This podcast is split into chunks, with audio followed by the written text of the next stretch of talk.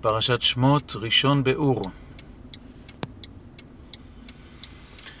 את יעקב איש וביתו באו. התורה מונה את השבטים בתחילת ספר שמות ומספרת ובני ישראל פרו וישרצו וירבו ויעצמו במאוד מאוד ותמלא הארץ אותם.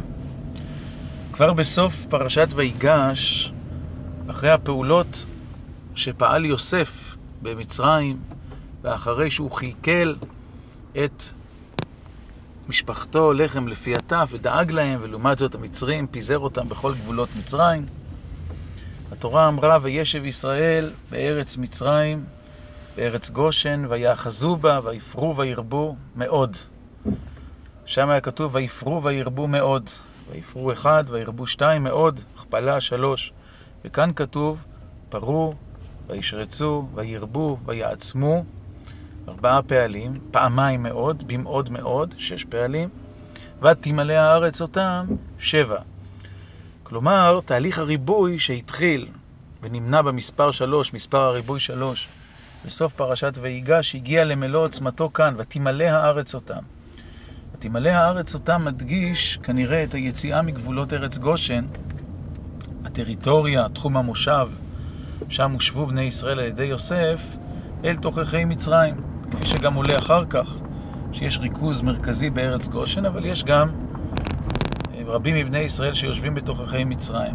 העובדה הזאת הפכה אותם ממובלעת סגורה, שאפשר להסתכל עליה מבחוץ, בקנאה או שלא בקנאה, לתופעה בעייתית. מצרים רואים שבני ישראל מציפים את מצרים. הזכויות שלהם עלו בתקופת יוסף על הזכויות של המצרים. והנה, שמה שהפסוק אומר, ויקום מלך חדש על מצרים אשר לא ידע את יוסף. והיסטוריונים מוסיפים, לא רק שנולד בן חדש, אלא כנראה הכוונה שעלתה שושלת חדשה, שושלת פרעונית חדשה, כפי שאנחנו יודעים, היו שושלות שונות. השושלת הקודמת היא זאת שאימצה את יוסף. לפי דעתם של חלק מההיסטוריונים, מדובר בשושלת החיקסוס, שהיא שושלת בעלת אופי או מקור כנעני, לא תוך מצרי, ושהם קרבו אליהם את העברים, את יוסף ואת משפחת יעקב. ועכשיו חזרה לשלוט שושלת מצרית, מקורית, והנה אותם אנשים שהיו חלק מהשלטון בשושלת הקודמת, הופכים להיות אויבי השלטון בשושלת החדשה. ולמעלה מזה, אותן הפעולות שעשה יוסף, שהיו לטובת אחיו ומשפחתו, וגרמו להתפתחות המדהימה שלהם, בתנאים חד פעמיים של אה, ארץ גושן, ושל כלכלה, ושל אחיזה בקרקע, ויאחזו בה, והביאו אותם לריבוי העצום שהתורה מתארת, אותם מעשים עצמם הופכים להיות עכשיו העילה והסיבה לשנאה המצרית ולשיעבוד. לאנטישמיות הראשונה. הנה עם בני ישראל רב ועצום ממנו.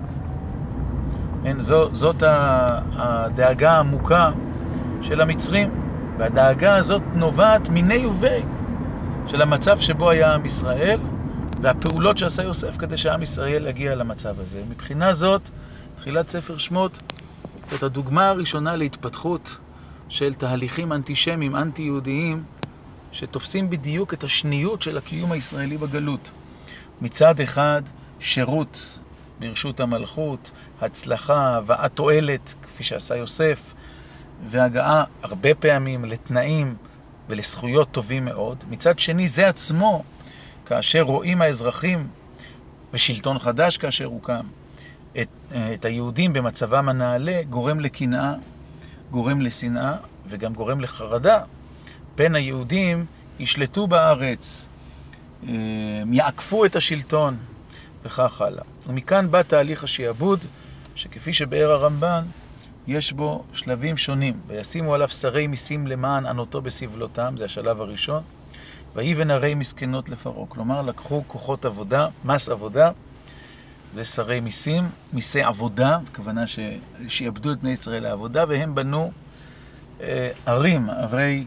כנראה מחסני ענק, הרי אוצרות לפרעה את פתאום ואת רעמסס, וכאשר יענו אותו כן ירבה וכן יפרוץ, אז יקשו את העבודה ויעבידו מצרים את בני ישראל בפרך, זה השלב השני, וימררו את חייהם בעבודה קשה, בחומר ובלבנים, בכל עבודה בשדה. ואחר כך, כשראו שגם זה לא מספיק, עברו לגזירת הבנים. כל הבן הילוד היאורה תשליכו, וכל הבת תחיון, וזה השלב השלישי והקשה ביותר בתהליך השעבוד והעינוי שעשו המצרים לישראל במצרים.